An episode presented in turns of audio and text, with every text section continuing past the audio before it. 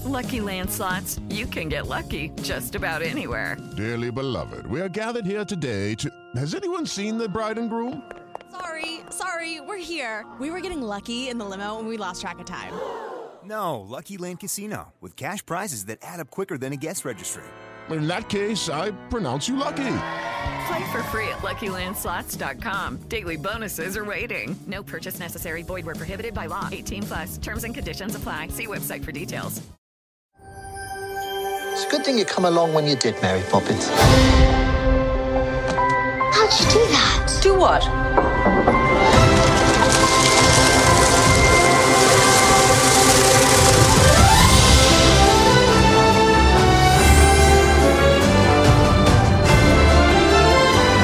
So you've been off filling the children's heads with stuff and nonsense. You've forgotten what it's like to be a child.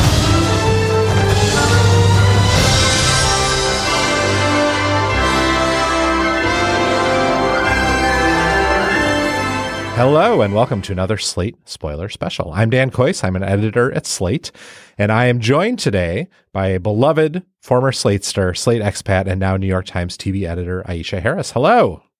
Hello, Dan. It's great to be back. We're so glad to have you here. You were in the New York offices where you've already run into some old friends.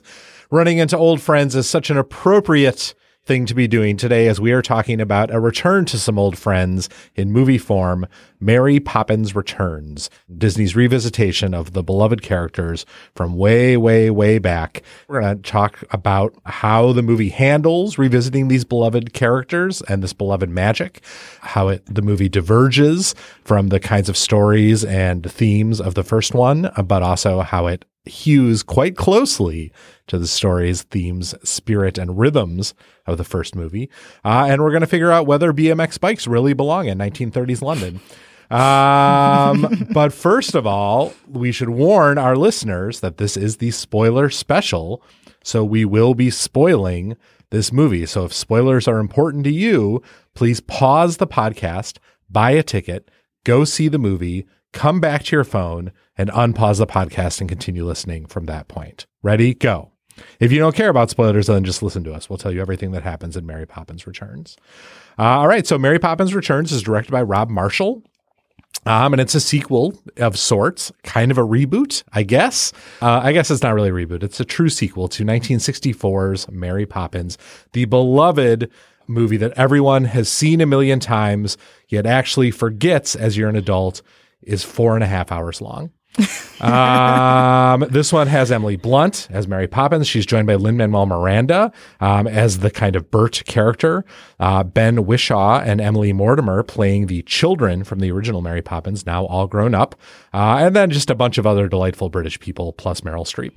Aisha, as someone who I think of as a, a real scholar of uh, Disney, someone who for whom Disney uh, the company and the movies that they have made plays a real formative role. Tell me, uh, was Mary Poppins a favorite of yours when you were growing up? Was that a movie that was formative for you in the way that, you know, The Lion King and a lot of the 80s and 90s animated films were?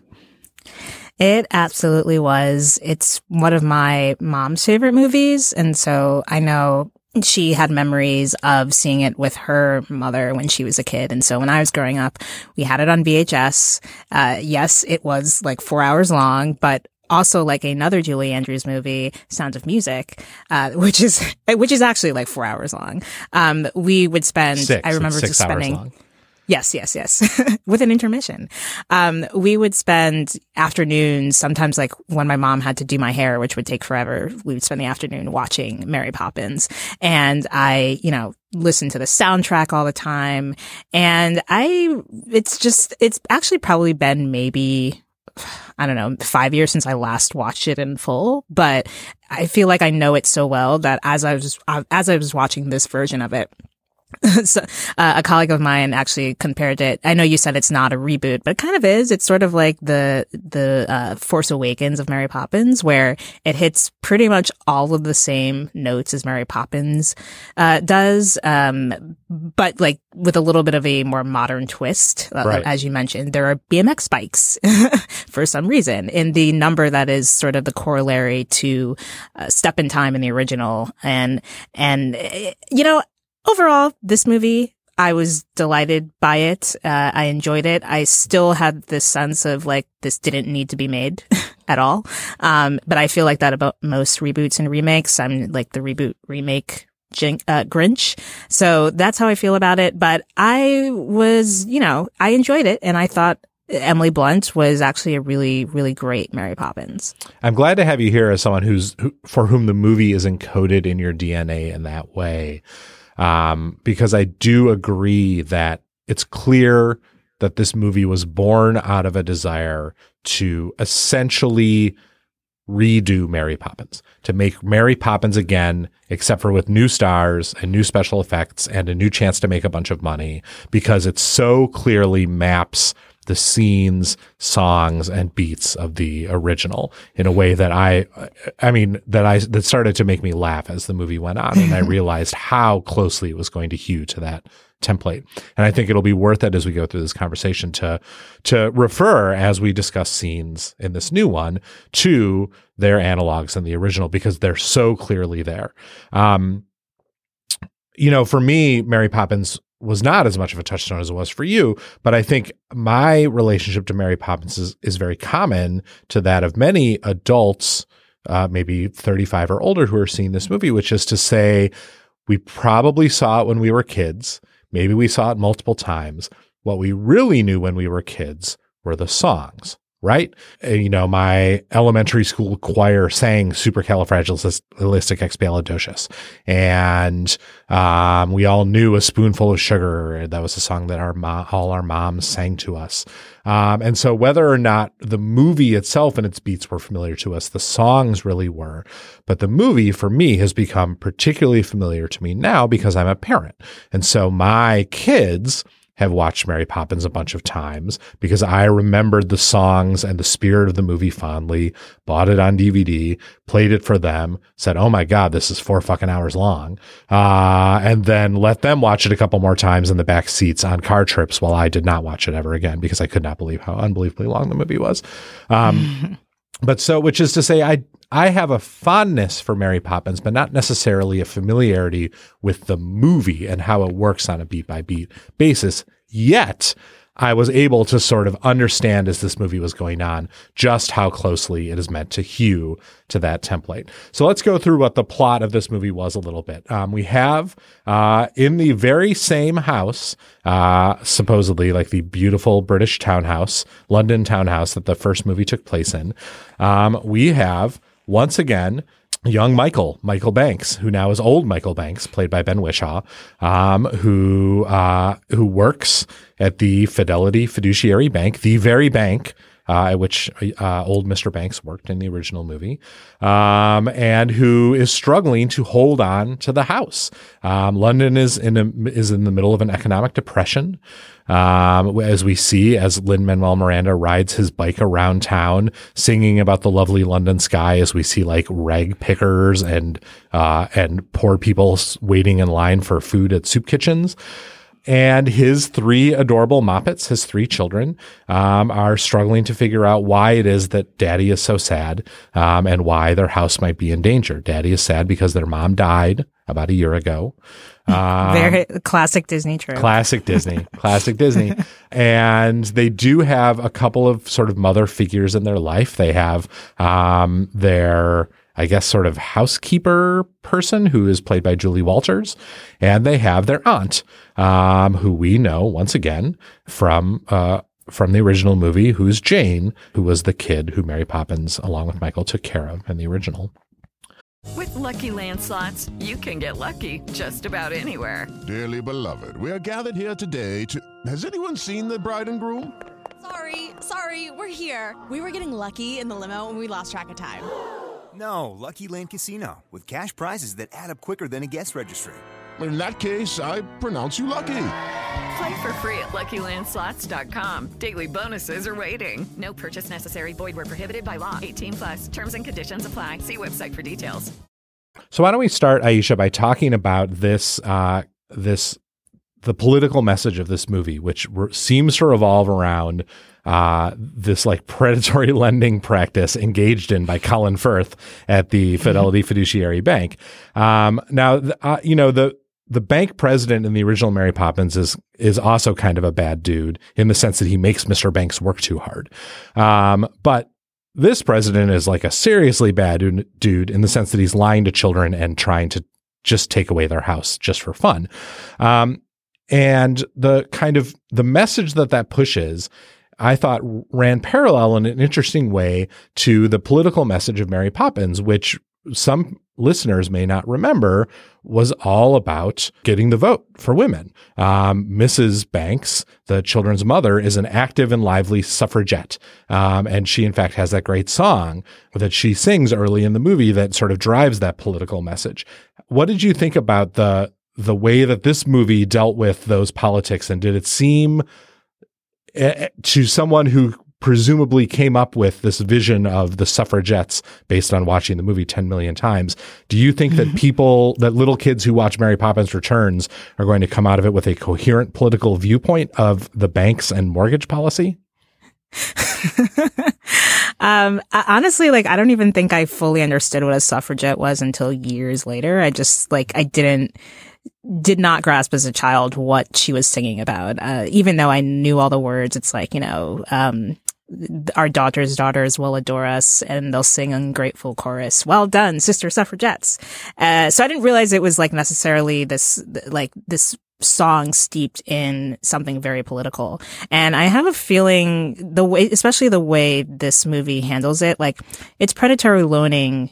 Yes, and mortgages and all that stuff, it's happening to a very specific family. Like it, it doesn't necessarily convey that past, like extend that sentiment to the rest of London or like the other poor people of London, or not that this this family is poor, but you know the other people who um who exist on the fringes of London like they're kind of there in the background. As you mentioned we see like the food line. But I feel like it's kind of uh, because it's such a singular thing and it's treated more as just like a very convenient plot point in this movie I don't see it necessarily conveying any larger political stance to a kid under the age of say like 10 Right. And, a plot point you know, that can be, that clearly can be remedied with like a little bit of magic.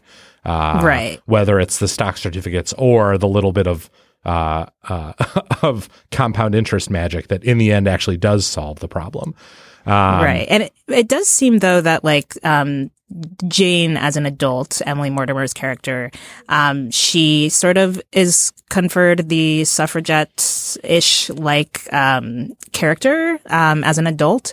She's I think she's working for a, a union. Yeah. She's, a like- labor organizer. she's a labor organizer. So there's that aspect which feels a little bit more uh, distinct, and but even that part is very. Jane is kind of just there. It's really more about Michael and his family, and she helps out. And uh, Lin Manuel's character Jack, he kind of there's this whole subplot where they start to catch eyes for or they they catch eyes for each other or whatever the phrase is and um they like he's like oh i'll help you put up your posters i have a bike Right. and he's like okay so even that is like wrapped up in this romantic subplot less so than anything like actually concrete Right. Uh, so I, I think the politics are are there but they're not it's this isn't going to be like changing lives or anything it's All right. not like so great job. Mary. Poppins Returns. Your politics are just as facile as the original Mary Poppins politics. but so then let's talk about Mary Poppins. She flies in on an umbrella. She takes the kids under her wing. She agrees to be their nanny um, for no charge this time because, of course, Michael could not possibly pay for it. Um, and she immediately begins introducing magic into their lives. Um, and as the original Mary Poppins does, immediately poo poos the very idea that magic could possibly be real, telling them that they should uh, ignore what everything that's happened to them and what they see. And in fact, if they say that there's magic, they're crazy. Um, but the first big magical sequence of Mary Poppins uh, and the kids is that underwater bathtub scene where they all go into a magical underwater world uh, to the song Can You Imagine That? Some pirates follow treasure maps and wear a silly hat. They search the world for buried gold. They won't grow up and don't grow old. Can you imagine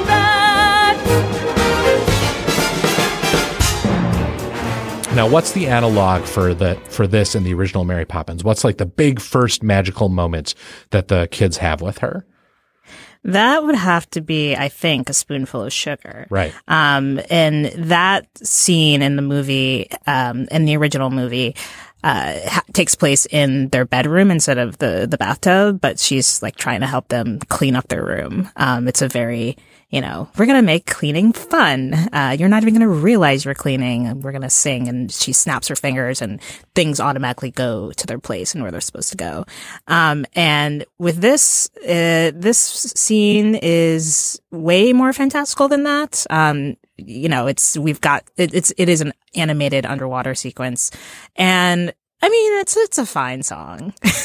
Well, this I- is the could- pro- one of the not hum problems, it. right? One of the problems with this, right, is that the with this movie is that the songs from the original are so deeply ingrained in everyone who's seeing it that this movie has a real uphill battle to get any of these songs to be like nearly as memorable as these songs, which which threaten to sort of overcome them in our memories. I mean, that's a part of the problem with basing the structure and tone and rhythm of your movie so clearly on the original is it means that your song about like making cleaning fun in a magical way uh, needs to compete against the previous, much more catchy song we've known for 40 years about making cleaning fun by magicking it away. Uh, and it struck me that like, I'm there's no way I'm ever going to remember a single note of the the bathtub song, which Wikipedia tells me was called "Can You Imagine That?" Um, as compared to Can a you spoonful remember that? Yeah, I cannot remember that. Um, yeah, and so like that over and over again, I found myself listening to and watching, listening to these catchy songs and fun songs and watching these sequences. But at the end of them, as you say, the song instantly falling out of my head, essentially being replaced by the better original song from the first movie, uh, which I which I will never, you know, stop being able to hum. Uh, on my deathbed, I will be humming a spoonful of sugar or saying supercalifragilisticexpialidocious. Uh, but these things are just gone, and and it struck me that that's a relevant problem with the movie itself, right? That is that is what makes Mary Poppins. Like you said, there's so many people who grew up on that movie, but like probably haven't revisited it since they were kids. But like you know the songs, you know the music, you can probably say Docious Alex Spastic Fragicali Rubus. Like you know this. Um, where that's how they say it backwards. Let's give our Um, listeners just a second here, a second of silence. Please say that, listeners, out loud. Great, thank you. Carry on, um so and and the we it's probably worth noting that Richard Sherman who is the surviving um member of the Sherman Brothers team um who wrote the original songs and wrote other classic Disney songs of that era right, beloved Um, songwriters who, in fact, had a whole documentary about them recently, which is quite good. Right. And he served as a consultant here, but you know, consultant, anytime I read consultant in any capacity when it comes to creative endeavors like this, I'm always hesitant and wary and, and just wonder how much input they have. And, and, you know, he's also, I think he's in his nineties at this point. So he, maybe, maybe he doesn't have it anymore. I don't know. I don't want to, I don't want to say that he's a legend. I'm glad he is still with us. Same with Dick Van Dyke, but eh, there's just something missing here. And I think it comes with A, the passage of time and, and B, like just, it, it hews like you like we've said already it hews way too closely to the original movie um i wish it had tried to do something even a little bit more different right a little bit differently i think that's i think that is what i kept feeling throughout this that the movie has a better chance to be memorable if it does something that forces it away from what the original was. And obviously that's a risk. Obviously that's i mean that's not the disney way. That is not how disney makes movies like this. But it, it's very i'm very curious whether you know a six year old who sees mary poppins returns right now is going to view it with the same kind of affection as a, a kind of touchstone aesthetic experience that so many kids of your generation and my generation do view that movie as, or whether it's just sort of one more slight, somewhat catchy thing in a sea of content that they have sort of experienced their whole lives. There's nothing special or fantastical about it. It's just another movie that they saw and liked. Um, my hunch is that that's the way it's going to be. My hunch is that there's, is that the movie's insistence on not being particularly special, on being another thing like the things you've already seen is going to doom it to just being kind of a, you know, just another pretty good movie that people saw and liked pretty well. Um, but let's move through the story. Um, the big sort of magical centerpiece of this story, I think, is the is the song that takes the place of the penguin scene in the park from the original movie. Um, it's the song in which all the kids and Mary and Jack go into a, a beautiful bowl that uh, is on the on the mantle in their nursery, um, and they go into the world of the bowl and meet the characters who who are painted on this bowl, and then end up in a big song and dance routine, uh, a big show put on by Mary and Jack with a couple of songs, and then there's an adventure at the end of it, big uh, sequence with a couple of with a horse drawn wagon, and that uh, to me was like the sort of magical centerpiece of the kids' experience. As I said, I think it, you know, I think it's, it's, you can draw a direct line from the penguin scene and supercalifragilistic to this. How did these two scenes compare to you? Did you feel magic in this scene? And did, did it work for you the way that penguin scene works so well in the original? Well, it's interesting because the reason they go into the bowl is because they drop the bowl and it cracks. And Right. so, um, the, the kids are like arguing and then it cracks. And so Mary Poppins like, okay, we have to go fix the, fix the cracks. So that means, of course, we have to go in the bowl. Um, what I liked, I think this was probably my favorite part because funnily enough, because it hews so closely to what the original was when it comes to the animation. Um, th- my, my biggest, um, annoyance with a lot of movies these days, whether they're, you know, big budget blockbusters or just like really small, like, or mid-sized comedies or movies is like, I can always tell when these actors are just in front of a screen screen. Um, and it's very frustrating to see like the sort of dark outline and this very clearly fake backdrop of like a sky or a city skyline or the or a bridge, whatever. And I feel like a lot of Mary Poppins Returns, there's moments like that when they're in the streets where I'm like, you guys are clearly not like, uh, you're, you're probably not even on a soundstage at this moment. Right. in Not even the shot. underwater scenes, but just like the literal street scenes are like, Right, right, right. Um, but with this, I liked that it, it went back to the old school style of animation that, and it looked very similar to the penguin and supercalifragilistic, uh, part of the original movie. Because it, it, it did, it did hit me like, oh, this is like, this is my childhood in, in a, in a sweet way. Like, it was like, oh, this is nice. And I'm glad that there are younger kids who will get to see this, um, and experience some old school animation. it is Uh, truly I- amazing the power that just seeing hand drawn animation has when you haven't seen it for years and years and years. Yeah, it, it was really nice. Uh, I will say, can we like, so I have the, the lyrics. So there, so they have the, the big song. The first song is like, it's called the Royal Doulton Music Hall where they're going to the music hall and it's sort of, it's, I don't even think it's necessarily an analog to, um, supercalifragilistic. Um, it seems more like a jolly holiday type of thing. Yeah. Um, and then, then they go into this big dance number. Mary Poppins performs on stage and, and Jack joins her and it's called A Cover's Not the On Book. that date, I stayed there once, I got a note, their mate was now the late great. But then suddenly one day a stranger started in to sing. He said, I'm the dirty rascal and I'm here to teach the king. And the queen clutched the jewels, for she hated royal fools. And But so it's basically a, a sort of patter happy song where they talk about how you can't judge a book by its cover. And so, and so of course, because this is Lin Manuel, we expect him to rap at some point. And he does. Um, but he raps very fast here and it, he's telling the story. They're essentially like, here, we're going to break this down. So he's like, okay, I'm going to tell you this really nonsensical, crazy story.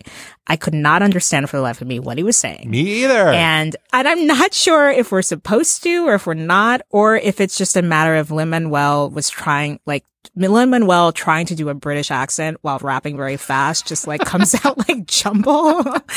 um, the, appa- appa- according to Genius, the lyrics include, Once upon a time in a nursery rhyme, there's a castle with a king hiding in a wing because he never went to school to learn a single thing. He had scepters and swords and a par- parliament of lords, but on the inside he was sad. Egad! And then it keeps going. Um, so those are words he apparently says. Um, I don't. I don't recognize them at all. That song truly is incomprehensible. The part of it is the mix. I think like the the music. I was not in like the world's greatest theater for this screening. The I think the music is mixed really high. I think his vocals are mixed a little low, but it also is a matter of him like doing his he he has admitted that his accent is bad. Right? I'm I'm correct about this, right? He has like already joked Oh. about his accent. I'm sure he has. I, I, I what do you, sorry, sorry, sidebar. Is he worse than Dick Van Dyke or not? I actually think he's slightly better. Uh, I think Like it's not, I, I think it's not as, ex- as distracting. I th- I agree with that. Yes, because I think he's not trying for as broad an accent as Dick Van Dyke was, so it doesn't clunk as badly when he botches it. Um, Right. It's like slightly more subdued. But yes, so the songs for this musical were written after the casting was done. So they wrote this. They clearly wrote the song specifically so that Lin Manuel could do something rap ish. It's a classic patter tune, really, with a with Right. like a slightly more aggressive beat than your classic patter tune. Um, yeah, it, it feels very Hamilton-y. yeah. Like that, that, that specific moment, except unlike in Hamilton, you really can't understand what he's right saying. he's like talk rapping his way through it with an accent and it and what he's trying to tell you is so clearly in the moment unimportant it's not like during hamilton where you're like really working to understand what they're saying because it's it's almost always driving the plot forward. In this case, we are meant to understand from the beginning that what he's saying to us is essentially irrelevant. It's like a, it, it is, as you say, a side story that he's telling us to illustrate this concept of concept that every adult in the theater has heard 10 trillion times that you can't judge a book by its fucking cover. Um, and so we just, I just sort of like zoned out and let like the, the, the dulcet rap of Lin Manuel Miranda put me gently to sleep, uh, and enjoyed the visuals of him like walking on these magical books, which were quite charming, I thought. Um, but yeah, it's like absurd how how incomprehensible this song is, and also comically absurd to me that they just had to put it in, like that it, they couldn't stop themselves from having this guy who they'd paid so much money to and and put his picture all over the marketing for this movie. They just you got to have Lin Manuel rap. You know, you just can't not have Lin Manuel rap. And so like I have this vision of Lin Manuel's like his acting future for the rest of time. That like someday Lin Manuel is going to be like, you know what, I need to do a serious Oscar movie to like get my nomination, and he'll be in a serious Oscar movie about like him fighting cancer. But at some point in the middle, he's going to have to rap because when you have Lin Manuel, Lin Manuel raps, and so He'll be a rapper with cancer. Right, he'll be. That's exact. Oh, you're absolutely right. That's what it's going to be. He's going to be a rapper who gets cancer, but then he has like his big like return to the stage uh, with a headscarf. I don't know. It's going to be terrible. but like this is like I just had this nightmare vision of poor Lin Manuel Miranda having to do this forever and ever and ever and ever, even though anyone who saw him in Hamilton understands that what he is actually best at as both a composer and a performer is not rapping. Well, here's the thing though. Had he been, had he been the person who actually was one of the writers on this movie, I think he probably would have given himself a, a, a, patter. You don't because you don't think Dick Van that Dyke he it. contributed? Well, well, he didn't write the lyrics. I he's not, he's, not, credited. credited for writing the lyrics.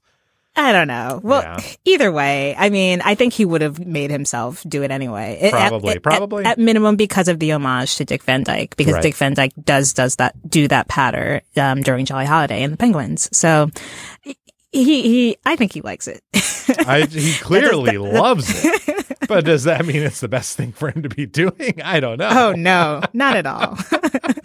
but then neither was like having him open and close the movie by singing that very forgettable song. right underneath the lovely London sky, um, which clearly everyone involved definitely thought, oh, there have been other songs about London, but we have written the song about London.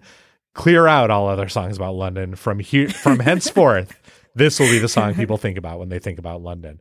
Um, let's talk about Meryl Streep. Um, the Meryl. revelation. Oh man, the revelation that Meryl was in this movie and the photo of her that first appeared a couple of months ago of her in this movie was bananas.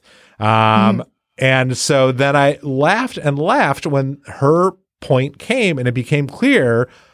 Oh, Meryl Streep is just the person they got to be. Wait, what's his name? Uncle Ed, Uncle Albert. Uncle Ed, um, Albert, right? played by Ed Wynn in the original. Right. So it's Uncle Albert who floats to the ceiling.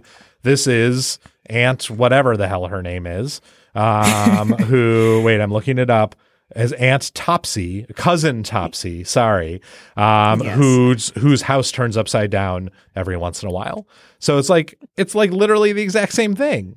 it is, except the song is no. I love to laugh. No, I'm sorry, it is not. it's like it's funny. She as soon as I saw her, I was like, holy shit, she looks just like Madame Medusa from um, The Rescuers. Oh, like, I wonder. I wonder if they actually like based her look off of that, like with the bright red hair and the the green outfit. or like Um, the costume gr- department was tasked five years ago with coming up with one costume just in case that fans of the rescuers demand a live action rescuers and then they were like well let's save like 10 bucks and just use that costume here yeah, that, that I mean, look, I I was happy to see Meryl being like kooky and wacky and all that stuff. Um, again, I could not tell you how that song goes. nope Um, and I, I did, I did appreciate the sort of like weird dynamic between Mary Poppins and her character. Like they seemed kind of antagonistic towards each other. Um, and she like Aunt Topsy was like, "You can't come on Wednesday. That's when my house turns upside down." And, and Mary Poppins is like, "Bitch, I'm coming in. Doesn't matter." And like, and I and I like that sort of like it was very like it wasn't too over the top, but I like that there was like it seemed like there was a little bit of history there, Right. Whatever that history was, who knows? But what do we think of Emily Blunt as Mary Poppins? Yeah, well, so that you're you're mentioning of the sort of like sharp edge she takes towards Topsy um, was notable, I thought, because that's you know that's the character as P.L. Travers wrote her. Famously, the character is like sort of much meaner um, and more of a hassle to deal with in the books than she was in the original movie, where she like has a kind of a, a twinkling assertiveness that plays uh, into like this vision of a British nanny, but she isn't particularly mean to anyone ever. Um, and I'd seen that little glimmer of that character in that scene with Topsy was delightful. I thought Emily Blunt was like fine. She was like lovely. She has a little bit of magic to her. Her magic is like heavily like pounded on. There's nothing sort of light or whimsical about those scenes where like her reflection in the mirror stays after she leaves or she has a little twinkle and then we like hear an actual twinkling um but like she is perfectly lovely and Practically um, perfect. and practically perfect. She is practically perfect yes. I i don't know that she will sort of like live on in the aesthetic and dare i say it erotic imaginations of the young people who see this for What? years afterwards. Whoa, as julie Dan, andrews definitely did. What? I'm just saying I- i'm not saying anything. Okay. i'm just saying that julie andrews uh, in that role had a certain kind of like dominatrixy um, like perfection that I think was imprinted on a whole generation of young men who saw that movie. Um, and I, and I think eh, like there's a real argument to be made, and I'm not going to make it here because Slate doesn't pay me enough to subject myself to the, the hate mail that we would get. But I think there's an argument you can make that sh- that the Mary Poppins and Sound of Music characters that Julie Andrews played imprinted themselves on the sort of developmental sexuality of an entire generation of American men and led to a kind of uh, infantilizing uh, sexuality, which we are still seeing seen playing out today. Holy shit! This Look. is sounds like a college essay. What? right. So like this is I'm not going to write this master's thesis right now. But I guess my question is for everyone who watched the original Mary Poppins, like the character is indelible for whatever reason, right? Julie Andrews as that character is indelible. In part, that's because of the movie's direction and because the songs are so great, but it's also because Julie Andrews herself played it with uh, this incredible charm and energy and wit. Um, do you think Emily Blunt lives up to that standard, or is that a totally unfair question to ask? Is it an unfair standard for any 21st century actress to ever live up to? I mean, yeah, I think that's a good question to ponder. I actually, I think I liked Emily Blunt's take on this more than, slightly more than you did. Um, I think I, what I appreciated about it was that it was so different and in a way, like, I thought, look, nothing is gonna, Different how?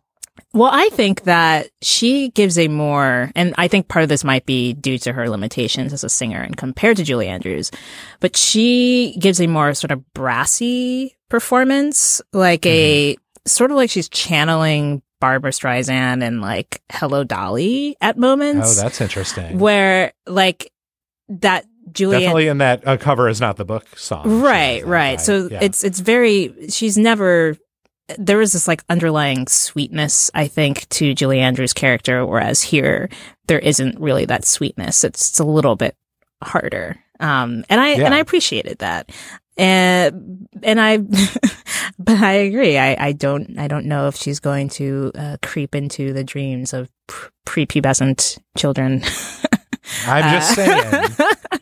in that manner anyway um Yeah. Uh, all right, let's talk about the ending of this movie.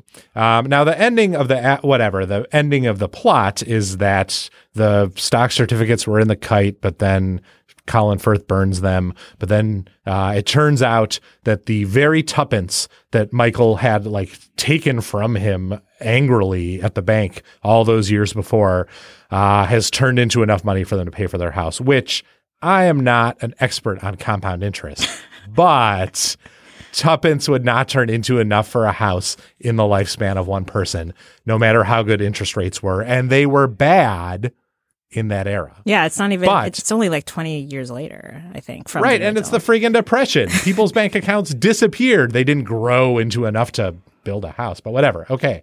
Whatever. It doesn't matter.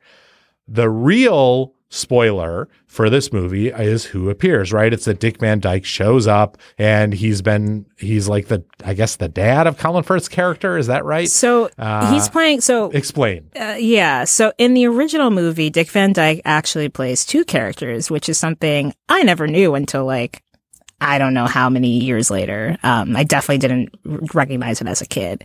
Um, yes. so he plays Mr. Dawes Sr. So he is the like director of the bank. Um, and then, so he's not the he's not the father of Colin Firth's character because Colin Firth's character is his last name is Wilkins. But anyway, Okay. he He's the former director who has been sunsetted and replaced by Colin Firth. Right, right, right. And so he shows up, um, and that was like to me the perfect bit of fan service. It was just the right Yeah. amount of Dick Van Dyke. It wasn't, you know, too much. Um, he Because you can really have too much. Dick this is true. You can never have too much Dick Yeah. Van Dyke. If you are not following him on Twitter, by the way, you should. He is delightful and has Ah. he clapped back at uh who's the British guy everyone hates? Uh Piers Morgan. Piers Morgan said made like There's so many. I could. I actually could not decide. I was. Piers Morgan made a joke like, about his- Theresa May, but she's a woman. No, no. Uh, yeah. anyway, Okay, follow Dick sorry, Van Carry on. follow Dick Van Dyke on Twitter. He's great. Um, but yeah, it was it was like the perfect amount of Dick Van Dyke just you know showing up and saying, "No, actually, you're you're not going to take his house away. I think I think it's fine." And so, of course, he does a little song and dance. He's like moving like he's seventy years old instead of however old, however old he actually is. He looked great. He looked great. Um, and it was like, it was just really sweet to see him there. Um, you know, I, I, I can, I can understand why they didn't want to have Julie Andrews make a cameo. Um, but I think that this worked out. Uh, let's discuss that question. Well, if she made I don't cam- think they didn't want Julie Andrews to do a cameo. Oh well, true. Maybe I'm I assuming. I think they wanted the hell out of her to do a cameo. Hmm. Why? Okay, so after the scene in the bank, they go to the park and they they all fly into the air in balloons, sold to them by Angela the balloon lady, Angela Lansbury, in a role that so obviously, I think, was written for Julie Andrews and was meant to be the coup de grace of this whole experience. That after you see Dick Van Dyke, they go to the park and oh my God, holy shit, it's Julie Andrews. She's right there on the screen. And then they asked her and she said no. And then they were like, fuck, what do we do now? you know, you're we have this right. role that was written for a big, that's supposed to be a big surprise and everyone's supposed to go, ooh, ah, who do we put in it? And then they had to go hat in hand to Angela Lansbury and say, Angela Lansbury, the legend we wanted to get for this role was not available. Could you please fill in for her? We're going to back a carload of British pounds up to your house and dump them all out on your front step, and you have to go to work for a day. Will you do it? And Angela Lansbury, because she is a queen, said, I will. That is what I think happened. You're probably you're movie. probably right. Um, although to be, it, yes, that's probably what happened. Uh, though Angela is a is a legend in her own right, and she Yes. was in Bedknobs and Broomsticks, which was kind of like a uh, similar to this in terms of the animation meets live action. Um, anyway, and she, of course, she's Mrs. Potts. Uh, but yeah, She's great. I, am just saying the role was clearly supposed to be Julie Andrews. I guess so. I, I feel like it, it it's probably better though. I don't know. I think it would have been weird to see the actual Mary Poppins. Uh, Make that case. Why would it have been well, weird? I don't know. I, I feel like so you know how there's the the new West Side Story that Spielberg's doing, and Yes. uh, Rita Moreno for a while was like, "Yeah, I don't want to be in this movie. Like, I'm not going to make a cameo because I'm, you know, not." I don't want to distract and that that'd be weird and I'm done with that life. Um, although now apparently she's going to play Doc, which I don't really know Mm-hmm. how that works because Doc is supposed to be with the white gang members, not the, but anyway, um, I just think it would be distracting. Like I agree with Rita Moreno's original reasoning for why she wouldn't want to be in it is that like, you know, make this your own thing. Whereas with Dick Van, But- with Dick Van Dyke, it's different because he's playing a character who was actually a character in the original. Like he, Yeah, but no one remembers that. I'm just saying it wouldn't be more distracting than Dick Van Dyke fucking dancing on a table. True.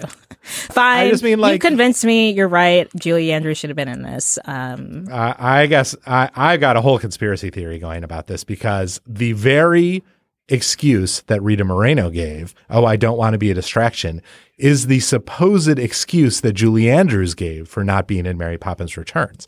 The company line from both Julie Andrews people and Disney and everyone that they've asked on this press tour about why isn't Julie Andrews in the movie is, oh, she was so nice. Of course, we would have loved for her to be in the movie, but she didn't want to be a distraction from Emily Blunt and the amazing work that she is doing.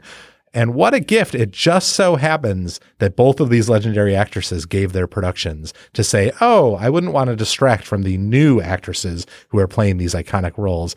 Eh, I, I don't buy it. I don't buy it. I'm going to launch a 10 part investigative podcast series into the question of why Julie Andrews was not in Mary Poppins Returns. Please join me for that, listeners. All right. I don't know where to go from there. Sorry. well, well, so the let's just talk about how this last song, "The Balloon Lady," played by Angela Oh, Although yeah. we skipped over "Trip a Little Light Fantastic," which Oh, we did.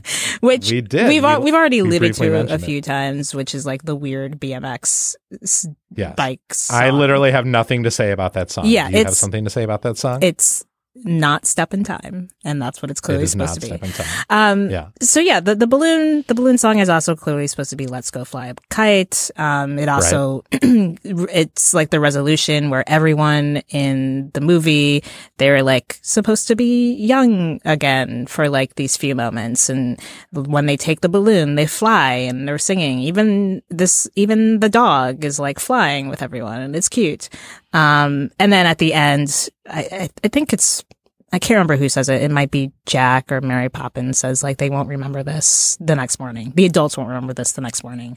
So it's kind of playing on this theme of like a sort of Peter Pan panish theme where it's like adults can never understand the whimsy and all this stuff in the way that children do.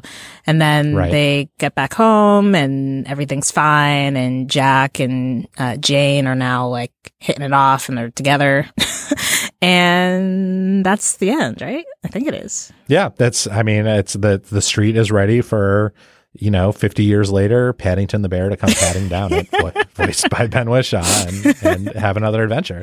That would Um, make a yeah, great so this crossover. that I would I would absolutely watch that a Marvel Universe DC Universe crossover. Mm-hmm. um, so yeah, there there is this this impression throughout the movie that the magic that Mary Poppins delivers can only truly be understood by children, uh, and that as an adult it fades out of your mind. Right. So there's a scene where Michael and Jane are like, "Wait a minute." That magic that we thought we had just invented in our minds, it was real. It was real when we were children. And then we're meant to believe that they'll forget it again, which seems to to me like very rude honestly um uh, but yes, there's this idea that only ma- only children can truly understand the magic of the world, except for Jack, who, like Bert, once upon a time, does understand the magic, and I guess except for the 100 BMX biking gaslighters, Yeah. uh, who uh, who are all riding around in the in the big um, number, um, trip a little light fantastic. But I guess I don't know that I love this message of the movie that like once you are an adult, magic completely disappears from your life by necessity unless fucking Mary Poppins flies into the rescue. Like that seems like a real bummer. But isn't that real life? Ugh. That Disney is not supposed to be about real life. I mean, Disney is supposed to tell me that magic is actually inside me all along. And if I actually tap into it, I too can experience magic, even as a depressed 44 year old dad. I mean, it does. It does seem a little bit more uh, depressing when you consider in the original movie you're supposed to assume that Mr. Banks is like completely realized that he needs to be a better father and be more like just have fun and like there's yeah, no- he's changed. He's changed Right. by the experience. right. Um, but it's a depression though. it is. it's set during the depression. That's the message. Uh, a funny note that I discovered um, from uh, reminding myself of the plot of Mary Poppins via Wikipedia um, is that the end of the movie is um, that Mr. Dawes Jr. tells them that Mr. Dawes Sr. died laughing from a joke. yes, but he but but he died happy. that does not happen in this movie. Uh, there, I sort of wish it had. I sort of wish they'd been like, "Oh, we're so sorry, Colin Firth died laughing," and so your home is saved. doesn't he get a balloon instead, and the balloon like He does, pops, yeah. or, or did, does I can't remember what happens. Right. balloon. The balloon should pop and he should plummet to his death. and then they should all like like but he should plummet to his death happy that he had this moment with the balloon. That's how this movie should end. All right. So, overall, you told me or you told us early on that you felt like this was fine. It was like a, a perfectly adequate reboot slash sequel to Mary Poppins, but that you don't really know why it, it should exist in the first place. Do you hold on to that? Would you tell people who have not seen this movie, ah, it's worth your time? I sort of wish it doesn't exist. Uh, you know what? I think I would tell friends with kids go see it. Like, I think the kids will like it. Um, and it, I, I will say the other thing that I appreciate about this movie is it's like just a good old fashioned musical, even though the music is really not is. necessarily memorable in any way. Like, I think, you know, in, in the way it's not trying to do, you know, Rob Marshall is the director of this and it's not trying to do this sort of Chicago thing where it's like, I'm gonna, uh, this is a musical, but we're gonna make it sexy for the, for the screen. Like, it doesn't try to do that. It's just like, it is a musical. That's how it exists. And I actually like Chicago, by the way, but like, it's, it's not trying to hide behind all these bells and whistle, whistles, which I appreciate. So yeah, I mean, I would say people, people with kids and people who were like really big fans of Mary Poppins, I think the fan service is enough to like warm your heart a little bit. Um, everyone else, you stay away. Yeah. Uh, I will say the the thing that this does share with Chicago, that other Rob Marshall musical, uh, is that the big dance numbers are cut so quickly that you never actually see anyone dancing. Yeah, yeah, Uh, that's a problem. Which I guess is what you have to do when your two stars are not like dancers exactly. Uh, but Jesus, you had all those. You had to like put people on bikes and like make all the good dancers animated animals, but like there's no like actual great dance sequences in this, which I thought was kind of a bummer. I feel like the takeaway from this whole entire conversation is just there are BMX bikes in 1930s There, London. if there's one thing you need to know about 1930s London, it's that all of the people who lit the gas lamps rode BMX bikes. That's historically accurate, and that's what I have learned uh, from Mary Poppins Returns. All right, I, I basically agree with you. Like, I would never tell a person who is not required by law to see this movie with their children to see this movie. Like, there's no reason to do so. Um, if you are a huge Emily Blunt stan um, and want to see her at her twinkliest, um, go for it. If you really like wild costumes and you want to see like 1930s bathing suits uh, oh, being worn by Lin-Manuel Miranda, go for it. um, if you, but if you don't have to see the movie, don't see it. You, like it's a free country. There's a lot of better movies to see. Um, okay, thank you, Aisha Harris. Thank you for joining me in the spoiler special. I hope that we have completely demagicified Mary Poppins Returns for anyone who's listening uh, and taken away all your joy. That is the goal of this podcast, of course. Thank you for joining me. Thank you. It was supercalifragilisticexpialidocious. I'm sorry. I think you mean it was. Docialicexpialidocious. Thank you. And thank you for listening. Please subscribe to the Slate Spoiler Special podcast feed. If you like the show, please rate and review it in the Apple Podcast Store or wherever you get your podcast products. If you have suggestions for movies or TV shows we should spoil, or if you have any other feedback you'd like to share, please send us an email at spoilers at slate.com. Our producer is Danielle Hewitt. I'm Dan Kois. We'll talk to you next time.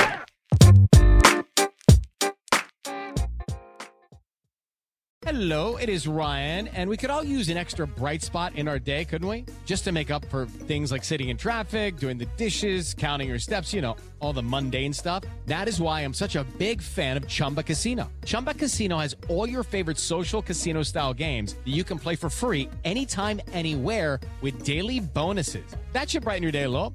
Actually, a lot. So sign up now at chumbacasino.com. That's chumbacasino.com. No purchase necessary. Group. Void were prohibited by law. See terms and conditions. 18 plus.